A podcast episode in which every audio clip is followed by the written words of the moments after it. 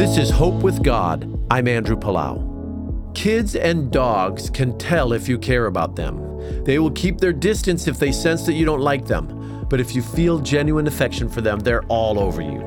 Jesus loves everyone, which is a big reason why so many people wanted to be near him. Crowds followed him from place to place and jostled with one another for his attention. Once, Jesus told three stories which illustrate how God loves people.